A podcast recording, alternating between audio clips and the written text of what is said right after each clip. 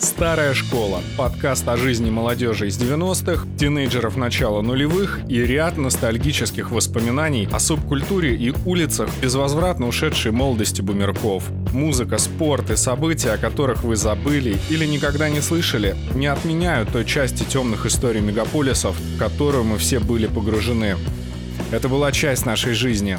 Приветствую вас, дорогие мои слушатели и подписчики. В эфире помощников «Старая школа». Те, кто смотрят мой инстаграм или читает мой твиттер, плюс-минус догадываются, кто гость нашего сегодняшнего эпизода, я тебя скажу следующее. Ни разу не встречал человека, кто не знал бы, кто такой Виктор Цой группа кино. И если вы однажды слышали этот коллектив или хотя бы чуть-чуть углублялись в биографию Виктора Цоя, то все вы знакомы с таким фактом, что прежде чем стать рок-звездой. Виктор Цой работал самым обычным кочегаром в котельной под названием «Камчатка». У него даже была одноименная песня, которая называлась «Камчатка», и там были следующие слова. «Это странное место Камчатка. О-о-о, это сладкое слово Камчатка. Вот почему это место сладкое, и что ж там такого происходило, и почему сейчас там огромное паломничество поклонников творчества группы кино, мы сегодня узнаем у нашего героя, потому что наш сегодняшний герой — человек, который работал в конце 80-х годов 20 века вместе с Виктором Цуэм,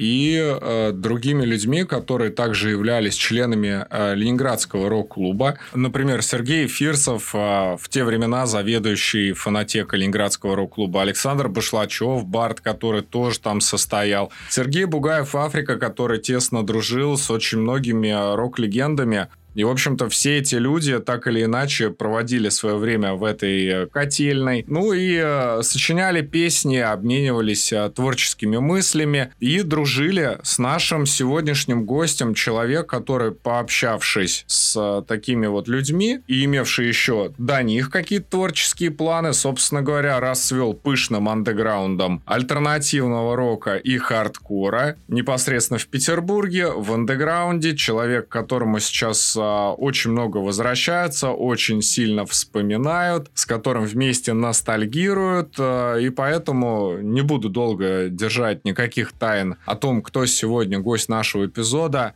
Андрей Машнин. Здравствуйте, Саша. Как у вас бодрость духа? Рассказывайте. Моя бодрость велика. Я ей преисполнен самый первый вам вопрос, какой хочу задать. Есть такая информация, вот, из, э, из Гугла, из Википедии, что вы были кочегаром э, на Камчатке. Я помню, что... Ну, о, вы улыбаетесь. Вы, значит, знаете, о чем пойдет речь. Просто суть в том, что там же и Виктор Робертович Цой работал. И вот если вы работали там же, где в свое время Виктор Робертович Цой работал, мне вот просто интересно, вы вообще там пересекались на Камчатке, как бы, или вы пришли чуть позже, когда он уже там не работал? Тут и, и то, и другое. Я туда пришел буквально, когда он еще там работал. Но я еще там год сидел э, до того, как туда устроился. И устроился я на следующий год, на следующий сезон. Э, в конце лета я туда оформился и после этого еще 7 лет там проработал. Но я улыбаюсь э, потому, что это вопрос такой частый, в общем-то, про э, эти дела, но я на этом никак не зациклен. То есть это, ну, котельная, это было все хорошо, и мне в молодости это все э, очень помогло как-то в жизни, но я не живу вот этим воспоминанием до сих пор, что вот это все, что было в моей жизни интересного. Но был такой факт, да.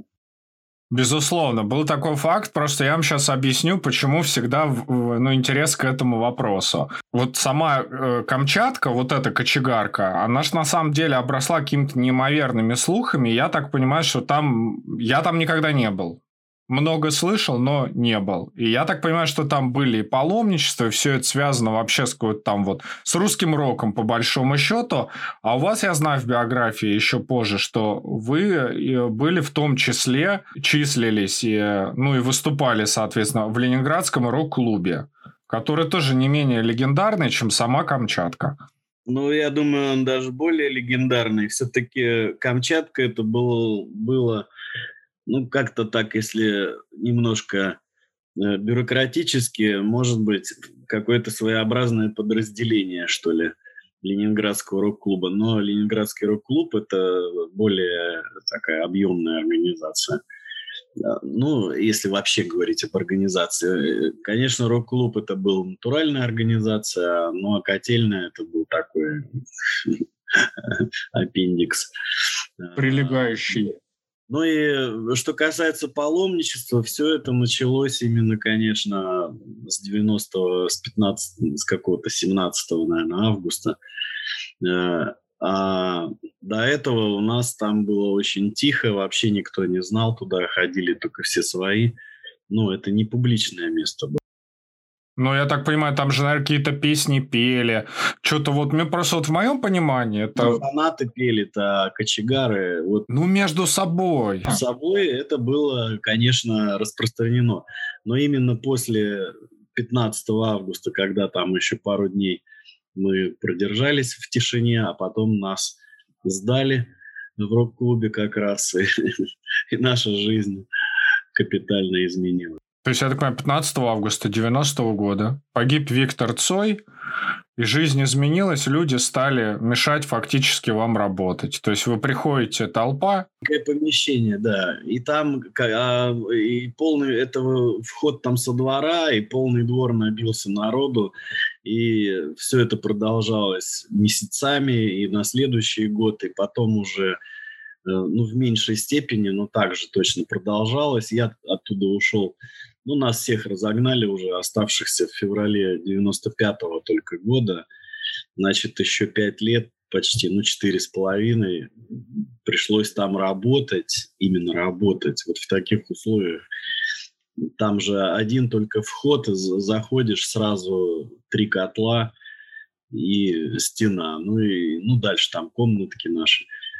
И вот когда поначалу особенно приходили эти тысячи людей, ну тысячи, и при этом надо было топить эти все котлы, таскать уголь там, вот это все проделывать, это было для работы очень сложно. Конечно. А вы успели доучиться? Вот закончилась как раз Камчатка, ну, в кавычках там закончилась. А вы уже доучились, правильно я понимаю? Или еще не доучились?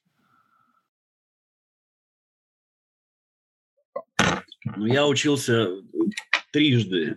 А, именно доучился я только с третьего раза. Сначала я, ну, там же э, в этой Википедии, я даже не знаю, кто ее писал, но не я. Э, поэтому там есть некоторые неточности, насколько я помню. Э, в общем, я сюда приехал с Таймыра. Там мы жили в городе Дудинке, это порт на Енисее, это административная столица Таймырского национального округа. Ну и там же город Норильск располагается. Но Норильск, он не административный центр, а административный – это Дудинка. Э, это именно морской порт на Енисее, который стоит. А Норильск в глубине, и, в общем-то, Дудинка – это порт, э, из, в Норильске добывают вот это все, что там добывают, везут в Дудинку, и из Дудинки на кораблях там развозят уже туда-сюда ну, на, на юг это в Красноярск по Енисею. Это речной порт, можно сказать, а на север по Северному морскому пути это морской порт. Но там ширина Енисея 4 километра, там, в общем-то, э, раздолье. А, и оттуда я после школы пошел в армию. После армии я приехал, поработал полгода в порту, и мне пришло направление в институт из армии я поехал сюда, в гидрометеорологический институт. Я думал, что я выучусь на метеоролога, а потом поеду э, в Антарктиду и буду там где-то... Э, ну, в общем, мне это интересно было. Но потом я приехал в Ленинград, и у меня, во-первых, не сложилось с, с гидрометеорологией, потому что я сидел, ничего там не понимал про всякую гидрологию суши. Но я не технический человек. Я думал, может, я осилю это как-то, но не осилил. А потом, кроме того, я пожил в Ленинграде и думаю, что-то мне в Антарктиду уже как-то расхотелось ехать. В общем, бросил я этот институт и пошел работать на стройку. А тут надо было по лимитной прописке работать три года я пошел на стройку, и таким чудесным образом я попал в строительный трест, э, у которого, которому принадлежала эта котельная Камчатка. То есть эта э, котельная, она не сама по себе, она находилась в подвале женского общежития в котором жили вот девицы, которые работали малярами, штукатурами вот, на стройке. Я в итоге после трех лет на, именно на стройке я перевелся в эту котельную в пределах треста. Но это все эти советские дела, они специфические. Вот. Но вы же, получается, с Цоем познакомились, правильно? Вот вы приходите в Камчатку, там Виктор Цой. Ну, да я его вообще увидел из-за окна сначала. Э, там же в этой общаге я в Тресте занимался самодеятельностью. Раньше были распространены такие мероприятия, как комсомольские слеты. Это никакой идеологии не несло. Э, ну, все были комсомольцы. Это почему-то сейчас все говорят, а я не был комсомольцем. У меня ни одного знакомого не было. Ну, это как сейчас тиктокеры. Вот сейчас тиктокер, а тогда комсомолец, правильно ж? Да это просто массово было. Все были пионеры, все комсомольцы. А, и поэтому вот эти комсомольские слеты, это после работы мы куда-то ехали в лес, там на выходные все в палатках, и там были спортивные, спортивная часть, еще что-то там. А, такая всеми любимая в конце, в самом, это была часть самодеятельности. Это кто что вообще? Это э, все было у нас э, котельный, ну, трест был на, в Петроградском районе, мы, у нас, мы представляли Петроградский район. И там все организации, милиция, кто там только все, а все выходили, пели там песни какие-то. Вот. А репетировали мы как раз в этой общаге. Э, там жила девчонка, и я в окно смотрю, там Цой с бачками, значит, бегает. Она говорит, я, а я знаю, тут у нас, я говорю, а что он тут делает? А она говорит, да тут вот котельня, они там все работают, я с их начальником знакома, давай я вас познакомлю. То есть познакомился я с Толиком, и он меня, пошли к нам вниз, чем мы тут сидим. Ну и пошли туда, и вот, вот с тех пор я там год и просидел. Это был предыдущий отопительный сезон, но ну, Цой это там же он был частью этого.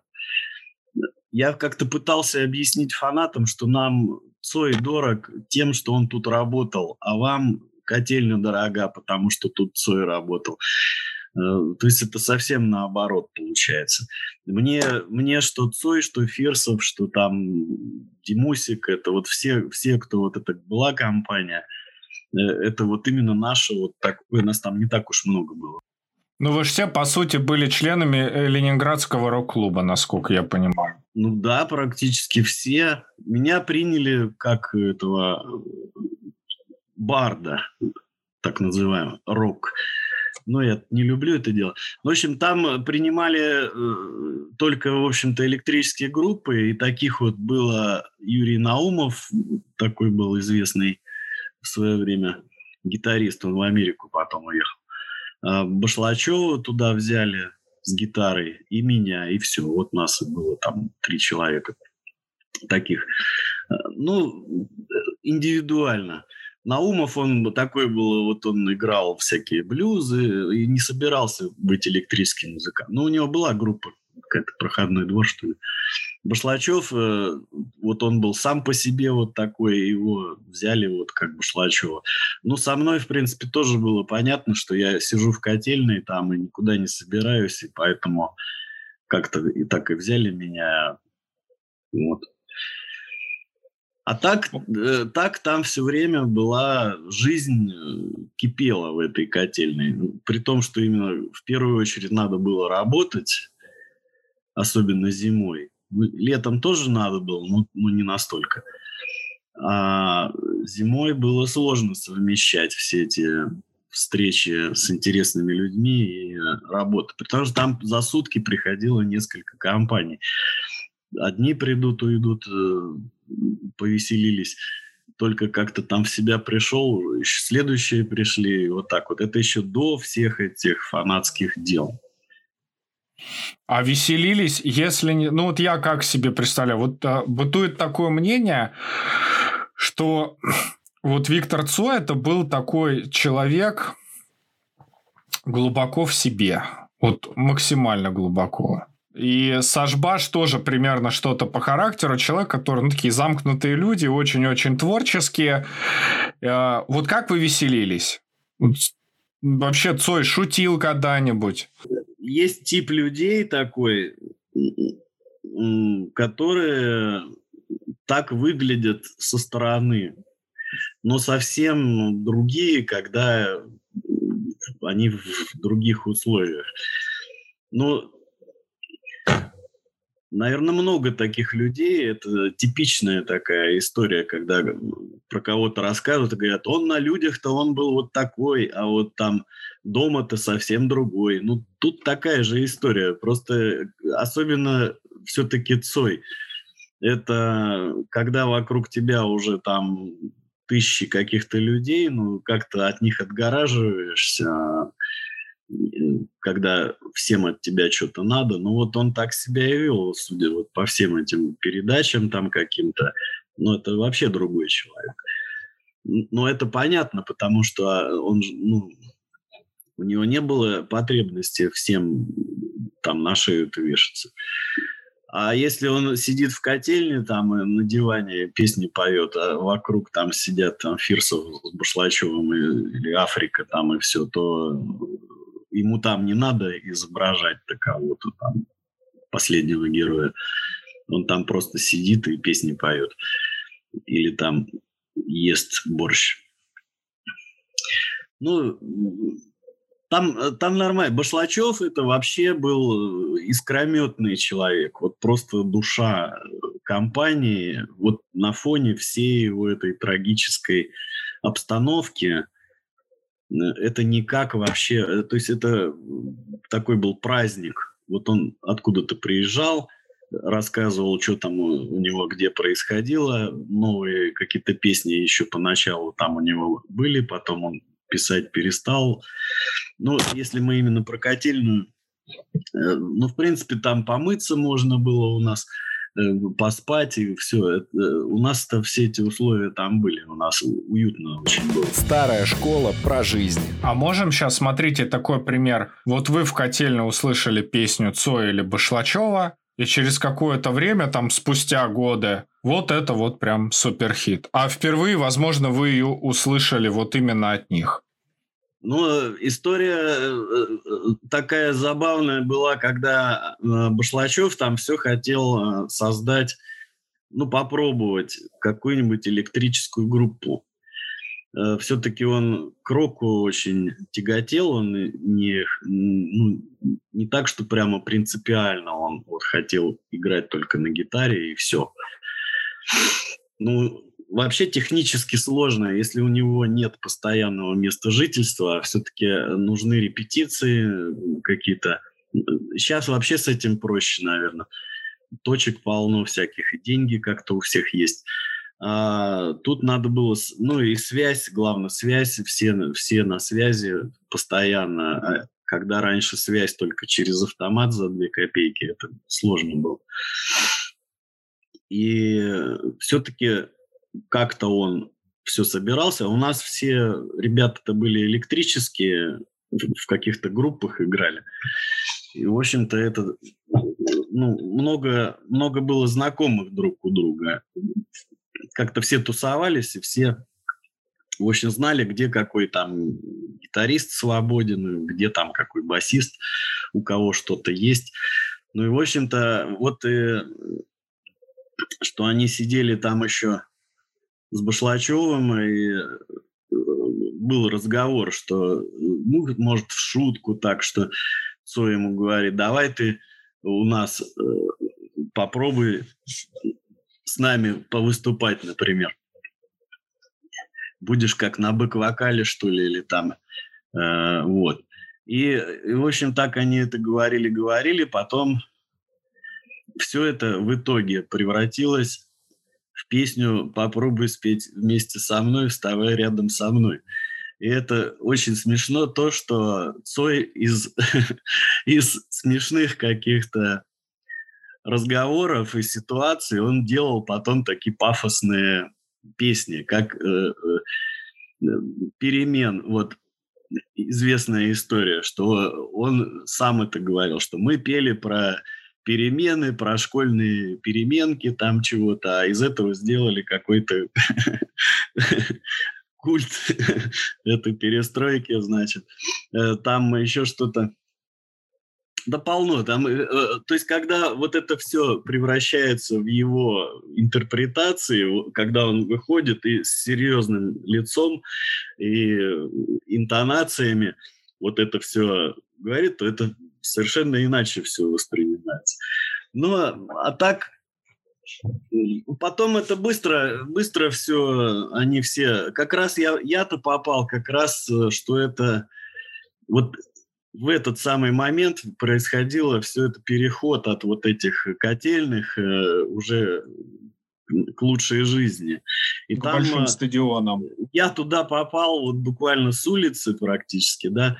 Через э, год я там уже стал начальником. То есть вот есть этот Толик начальник, они ушли оттуда, уволились в начале 90... Ой, как, это какие? 80 в 88 году.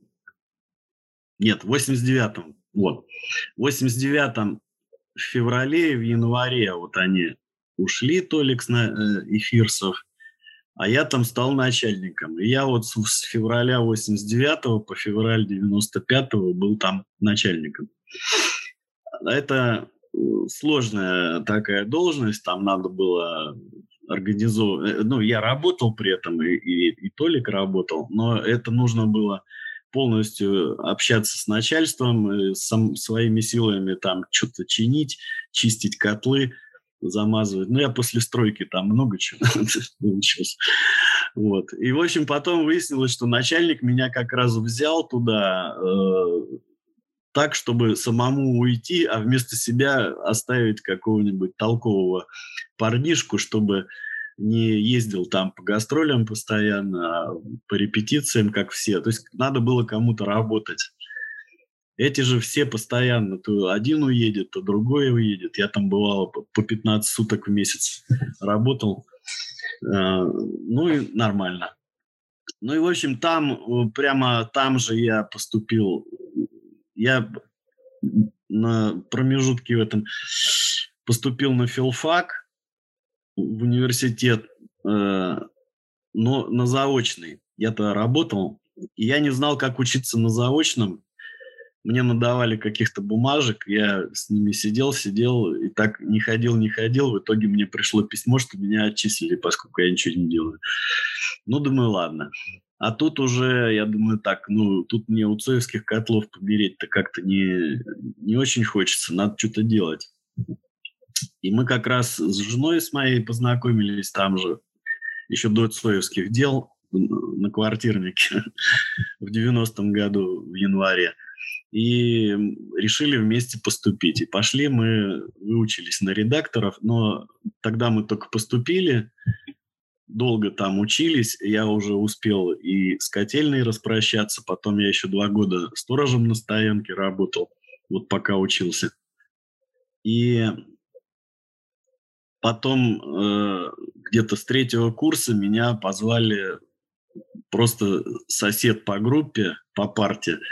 Сказал, у нас вот есть такой автомобильный журнал, мы сейчас со скрепки переходим на склейку, и нам нужен э, отдельный лид-редактор. У нас освобожденного, так сказать, не было лид-редактора, а теперь журнал стал толще, и надо, ну, не справляется там женщина.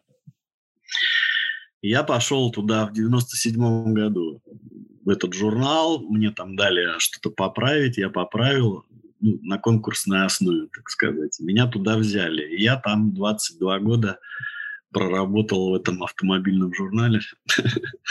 Дослужился там до зама главного редактора. И, в общем, хорошо провел время-то. Ну, знаете, кстати, вот в это самое время, в это самое время был такой журнал «Фуз». И вот э, журнал «Фуз», я вам прямо скажу, я уже после находил какие-то статьи про Машнин Бенд. У меня вообще история с, с Машнин Бенд связана была таким образом. Конец 90-х мой э, закадычный друг э, по кличке Джеймс говорит, слушай, старик, ты должен это послушать. Дает мне кассету «Машнин Бен железо». Я слушаю, честно говоря, вот, ну, ну, мне там было где-то не так, ну, сколько там подростки, 15-16. Но я, честно говоря, вот для меня все вот, а, от, ну, ощущение петербургского вот какого-то такого рока и его градация, она была вот здесь группа кино, а здесь началась группа кирпичи. И я никогда не знал, что вот между ними есть такой классный вот коллектив, как Machine Band. И я его услышал. И когда вот окунулся еще в вашу историю, у меня, вот, знаете, такие мысли, ну вот как вот вы, э, ну, я сейчас говорю именно про звучание, сразу делаю акцент. Вот вы там с Цоем, с Ашбашем, то есть, ну, там, общение с такими людьми, оно все равно так или иначе накладывает какие-то там вкусовые предпочтения. Вот вы Барт э, в Ленинградском рок-клубе. Вот вы переживаете его закрытие, а вот опа, и у нас Машнин Бенд. Я вот сейчас хочу просто отследить вот эту линию. Вот смотри, вы не смеетесь, я вам серьезно говорю. Вот давайте изначально, вот вы как Барт Ленинградского рок-клуба. Я знаю, о чем пели Машнин Бенд. Вот Машнин как Барт. Вот о чем вы пели? Ну, вы ж не, вы ж, ну, давайте объективно, я вот там понимаю, что у Цоя все несерьезное, а всерьезное. У вас вот, ну, конкретно глобальный тагерт, вот этот вот месседж, вас как барда. Я там, конечно, насмотрелся и наслушался на этих своих коллег. И, ну, башлачевские песни на меня произвели впечатление, прям скажем. Ну, Цоевские тоже произвели, но э, петь как Цой, это, ну, писать как Цой, да, это как-то не, не перспективно было. А, ну, он был просто, он занял эту нишу как вот э, полностью свою собственную всем, всем своим видом и талантом и образом, не знаю. Но туда э, не стоило соваться. Это можно было просто любить или как э, группу «Аквариум», например. А Башлачев, он э, какой-то такой от, от, открывал вот путь. Вот и он это сам э, долго и подробно рассказывал, в чем заключается, что это надо вот быть таким вот народным, э, этим каким-то там еще честным, а вот это все это фигня и симуляция. А, но я думаю, а, ну, может быть, э, и, и, и работа со словом. Мне, как потомственному редактору, было всегда интересно работать с текстом. Но не так, что вот ну, у меня еще был опыт с Летовым общения. Ну, то есть такие хорошие мне ребята попадались. А, как писать тексты, вот это все. Ну, в итоге, в итоге, ладно, ну, мне пересказывать это все неохота, это все описано в статьях про них самих. В итоге я это все попробовал, пописал и понял, что мне это как-то не подходит. Э, вот эти песни в стиле «Ой, да-да, да то, да все, вот это какой-то, ну, Бытовой рок, скажем так. Я пописал, пописал, думаю, ну это какая-то скучная фигня. Э, на гитаре я не, не так, чтобы там гитарист какой-то. Ну и и мне это как-то наскучило. Но, по, но просто потом, после этих людей, я познакомился с другими людьми. И, и там тоже что-то оказалось интересное. Но это был переходный момент, когда мы силами кочегаров записали альбом. Потом, ну, важно было мне познакомиться с Аяяем. С Евгением Федоровым. Вы имеете в виду из группы Текила Джаз? Договорились мы, что мы встретимся в котельне, и я ему э, покажу какие-то песенки, которые я стал сочинять вроде как под электричество. Ну, это можно понять, что вот это уже не акустика, а что-то такое, что можно сыграть в электричестве. Э, Женя пришел в котельню, я там что-то поиграл, мы там же в котельной, потом он приходил просто с басом, мы это как-то репетировали. Потом в рок-клубе дали нам э, какие-то смены на студии халявные там по бартеру. И мы как-то половину там, половину сям записали вместе альбом. Они тогда, они тогда уже ушли из... Ну, Женя ушел из э, объекта насмешек, и они только-только вот создавали текилу джаз.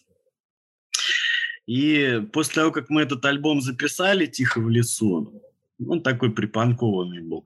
Это ну, такое простое электричество. Там Женя сыграл бас, сыграл гитару. Э, наш, наш же кочегар Дрончик записал барабаны. Э, наш же кочегар Саша Мартисов это все записал на студии. Э, ну и это выпустили на кассетах как-то, а, ну мы думали, что дальше-то делать. Женя сказал, я сейчас сосредоточен на новой группе, я ну, только вот на студии записались как проект, что ли. Но живьем я не могу быть в составе. И мы тогда собрали, опять же, то есть был я как тексты пения. Дима Винниченко, наш кочегар, был басист, Дрончик, наш кочегар, барабанщик, и Гриша Сологуб, наш друг, стал гитаристом. И вот это был наш первый состав Машнин-бенда. Это название вообще, я до сих пор страдаю. Оно получилось так, что я начал выступать как Машнин выступал, ну, а как, меня так и в афишах и писали. Потом э, и уже какая-то, ну, какая-то там известность у меня была локальная. И писали там машнина акустика, там машнина акустика. Потом мы начали играть вроде как-то с группой, и в там-таме же, и просто взяли, написали на афише «Машнин в электричестве». И так я все был как будто бы машнин, только, только в электричестве. А потом оказалось, что уже все стали сами, это само случилось, что стали писать Машнин Бенд, я вообще тут ни при чем. Э, что это вот, вот оно и есть, что это вот я в электричестве. Пацаны говорят, уже нельзя ничего менять, уже мы пять раз сыграли, уже как теперь название менять? Люди уже ходят. 30 лет, и, и так это все название. А я все страдаю, что у группы практически нет названия, которое можно было бы как-то там логотип какой-то сделать там, да, вот это, как у группы «Пилот». То есть можно фактически сказать, что вот название группы Машнин Бенд, оно тянется еще со времен э, Ленинградского рок-клуба с, с вашей бардовской ди. Ну, по сути. Ну да, у меня ксива это клубовская осталась, там написано же, что я член рок-клуба Машнин, э, в группе Машнин, ну там, в графе. Вот и все. И так я и существую до сих пор. Старая школа про жизнь. Одна из ваших самых любимых песен «Король червей». Вот она мне нравится тем, что я слышу вот именно в этой песне такую хорошую, здоровую мужскую амбицию. То есть, несмотря ни на что, прорваться, пролезть и сделать то, что хочешь. И вот в каком-то определенном статусе зафиксировать э, себя именно внутри общества. Глядя на вашу биографию, я вот могу абсолютно точно сказать, что э, ну, могу на самом деле вопрос задать, но давайте объективно, вот король червей, вот вы им стали. Да я не склонен себя считать каким-то королем. И... Нет, смотрите, это все о стремлении занять свое... Ну, у любого человека есть стремление занять свою нишу, свое место в обществе. Тем более у мужчины всегда вопрос очень острый. Это не про короля, мы это прекрасно понимаем, это про свое место в обществе. Меня всегда просто вот именно вот в ваших текстах удивляло. Ну, как обычно происходит, ты такой слушаешь, слушаешь. Когда ты слышишь вот такую музыку, такую как Машнин Бенд, ты такой, блин, круто, это вообще какое-то что-то, ну, там оно сейчас, ну, не знаю, наверное, у меня стена развалится, сейчас вот выйдет какой-то огромный мужик, и он мне сейчас расскажет, как он станет королем червей. Но вы знаете, когда я увидел ваше выступление, я был на самом деле поражен поражен тем, что, во-первых, ну, в текстах очень видно, ну, я вам сразу скажу, что интеллектуальные тексты, которые глубоко проработаны, они очень сильно отличаются от панковых или текстов безидейных. Тут не нужно быть там каким-то огромным скептиком. А, я бы хотел просто понять и прояснить, наверное, для слушателей и подписчиков, в чем вообще философия Машнин Бенд. Она есть, но вот так, чтобы ее подробно раскрыть, я просто ни в одном вашем интервью прямо скажу, ну, как-то вот про это речь я не замечал, чтобы заходила, но мне бы лично вот хотелось понять, в чем глобальная философия Машнин Бенд, потому что я вижу острые социальные тексты, я вижу интеллект, и я вижу какое-то вот, ну, стремление, вот, ну, я не знаю, наверное, стремление в космос, можно и так сказать. Ну вот, знаете, если бы не было группы «Вопли Видоплясова», то нашей группе это бы название, я думаю, подошло. Потому что все, как вот, видимо, мое несоответствие, это как про Ленина рассказывали, что думали, что он двухметровый голубоглазый блондин, а потом встречали его и говорят, да, да это ты Ленин, что ли? Также кто слушает наши записи, видимо, думает, что я тоже двухметровый голубоглазый блондин, а потом окажется, что я толстый, лысый и очкарик. А, но также, я думаю, и в текстах кажется, это кажется, что там какая-то остро-социальная фигня. Там ничего... А, вот песня была такая «Одинокий как». И там такая последовательность э, всяких, перечисляются всякие вожди, но она, песня-то одинокий, одинокий человек. И он там говорит, этот лирический герой, я шагаю там, что-то там страдаю, одинокий как Ленин, одинокий как Сталин. То есть я думаю, что эти все люди были одинокими, э, вот все эти вожди, э, сто лет одиночества и вот это все. И ну, я там рассказываю про себя. В итоге э, слышу я э, э, типичная история, что Машнин поет про Сталина. Э, э, или что там упоминаются негры, значит, Машнин поет про негров. Э, ну, это вообще там в контексте-то не об этом. И я не, не очень, ну как социальные, социальные тексты, это как все мы, все, все мы люди социальные. Э, в этом и есть социальность. Вообще там э, все это про страдания маленького человека, а вовсе не короля. То есть да, ну король червей, вот, вот чего ты добился. Король, ну червей понимаешь?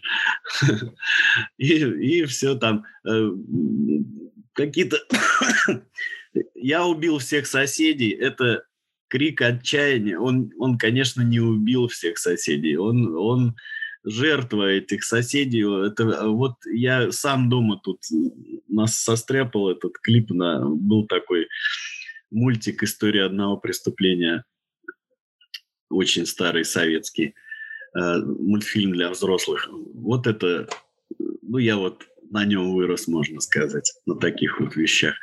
Это не агрессивная песня, это не песня альфа-самца, как он победил всех соседей в каком-то своем там, э, альфа-статусе.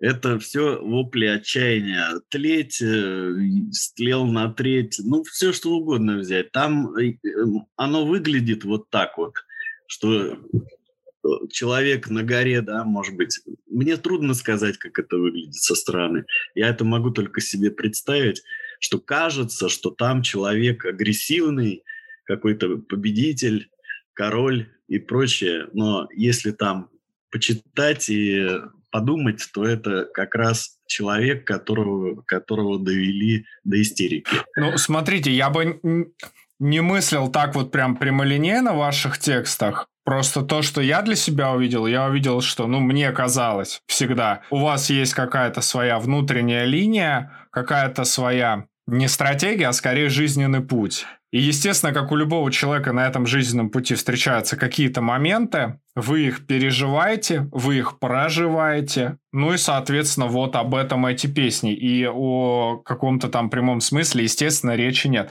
Но, тем не менее, я знаю, что один из каверов ваших исполнял Егор Летов. Я ж ничего не путаю, правильно? Ну, ну да, но что-то там ему понравилось. Вот смотрите, Егор Летов, да, взял и сделал кавер на Машнин Бенд. Ну, давайте вот сейчас э, без ложной скромности, так прям заявим. Вот когда Егор Летов, а этот человек уже сейчас в таком статусе рок-иконы, делает кавер на человека, чё, чему творчеству симпатизирует, но это на самом деле ничего себе такая лакмусовая бумажка. Ну вот тогда, может быть, это было нормально, а си, ну типа нормально, как в рамках ваших дружеских отношений. Но сейчас, спустя время, вот вы можете вот это ощутить. То есть смотрите, на самом деле, у вас, Андрей, получается очень интересная история. В Камчатке ну, то есть вы работаете, вас окружают легендарные люди, вы делаете свой бенд, там тоже все круто, хорошие текста, отличная музыка. Егор Летов вас каверит, ну, это, ну, вот у вас как вот по ощущению спустя годы? Ощущения мои были такие, что я в 2002 году, э, когда у меня сын родился, я просто бросил это все дело, и 10 лет я этим вообще не занимался. И ребенок вырос, и я думал, что это все вообще в прошлом, и как-то он даже и не знал, ему тут рассказывали как-то, что папа в молодости там пел какие-то песни. Что касается Летова, ну потом как-то вдруг опять это все началось, и как будто и не было перерыва. Так мы дальше и живем. А что касается Летова, то э, там именно дело-то в том, что мы подружились, когда его точно так же никто не знал практически. Ну, по крайней мере, в Ленинграде мы ходили тут по городу, никто вообще на нас одинаково не обращал внимания, что на меня, что на него. А это какое? Я так понимаю, то есть это 80-е, где-то вторая половина? Такая типичная история, что я с ним познакомился на квартире на Академической – когда у нас был квартирник акустический. Меня начальник повез, говорит, приехали ребята хорошие из Сибири, вот давай с ними сыграешь. И мы поехали на эту квартиру, там а, познакомились, вот посидели, я пошел что-то там поиграл, а потом Егор пошел играть. И вот я стоял там, там были и оборонщики тоже в коридоре стоят. И я вот послушал, э, вот э, хороший парень из Сибири. Вот так вот мы познакомились. А можете вот сейчас, извините, что перебиваю, так песни какие, вот так, чтобы вот полностью атмосферу ощутить, ощутить вот Тратить мое лицо, вот это все, э, вот что-то там еще было-то. Ну, все эти мышеловки, ну, сейчас я просто вот так сходу. Такая прям классика. Это 80 восьмой год. И потом они приехали, тут у них был первый концерт. Вообще самый первый концерт электрический, это вот мы уже были знакомы. И потом э, они все время приезжали, и мы тут всячески по городу шлялись, э, что-то разговаривали, но в основном они с начальником беседовали, столиком. Просто у них были какие-то общие там интересы, что ли, про Дугина, там что-то вот эта вся геополитика какая-то. Я это ничего вообще не понимал. Ну, то есть я там сидел рядом, э, сосиски какие-нибудь ел, а про Дугина я ничего умного не мог сказать. Старая школа про жизнь. Слушайте, ну на самом деле, вот всегда, когда говорят машин бен, я не люблю проводить вот параллели, типа отечественная музыка, иностранная музыка. Наша, не наша. Но вот когда почему-то вот э, погружаясь вот в вашу биографию, она у меня на самом деле, знаете, так иногда немножечко, вот мне кажется, не то, что похоже, а вот, ну, как-то, знаете, вот как-то вот параллелями идете. У них там Генри Роллинс а, и Роллинс Бенд, а у нас Машнина Машнин Бенд как-то вот и все вроде хардкор, но только здесь как-то по-нашему и с душой. Давайте, наверное, Андрей, с вами а, подытожим вот э, мне что интересно, какие бы три пластинки вы посоветовали нашему там молодому поколению, ну и не очень молодому, для того, чтобы вот понять, вот из, вот из какого теста слеплены Машнин Бенд, три пластинки? А, вот именно если взять бенд, то это э, что-то из Номинзно, э, тех вот лет начала 90-х, э, у них там много было альбомов, и я их слушал все, поэтому не могу сказать какой-то прямо один альбом. Ну вот все, все Номинзно, э, начало 90-х. А потом обязательно Министри. А, и Рэши Генза Машин. Первый. Достойно. Достойно. Класс. Ну, Генри Роллинза я тоже люблю, но, видите, там кроме как слово бенд и, э, и того, что я раньше выступал в шортах, я ничего общего не вижу.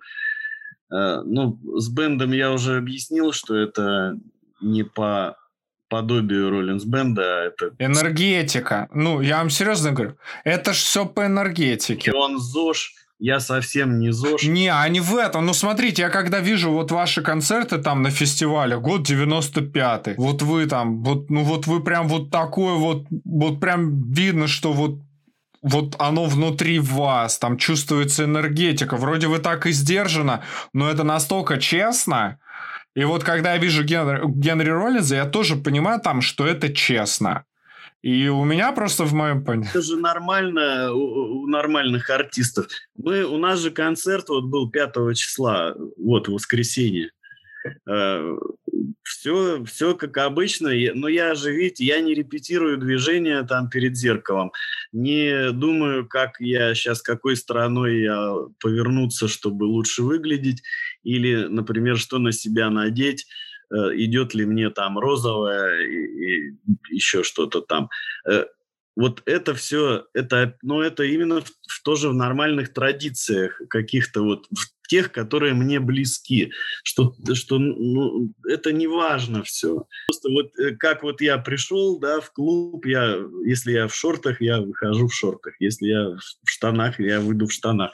Могу переодеться или переобуться, неважно.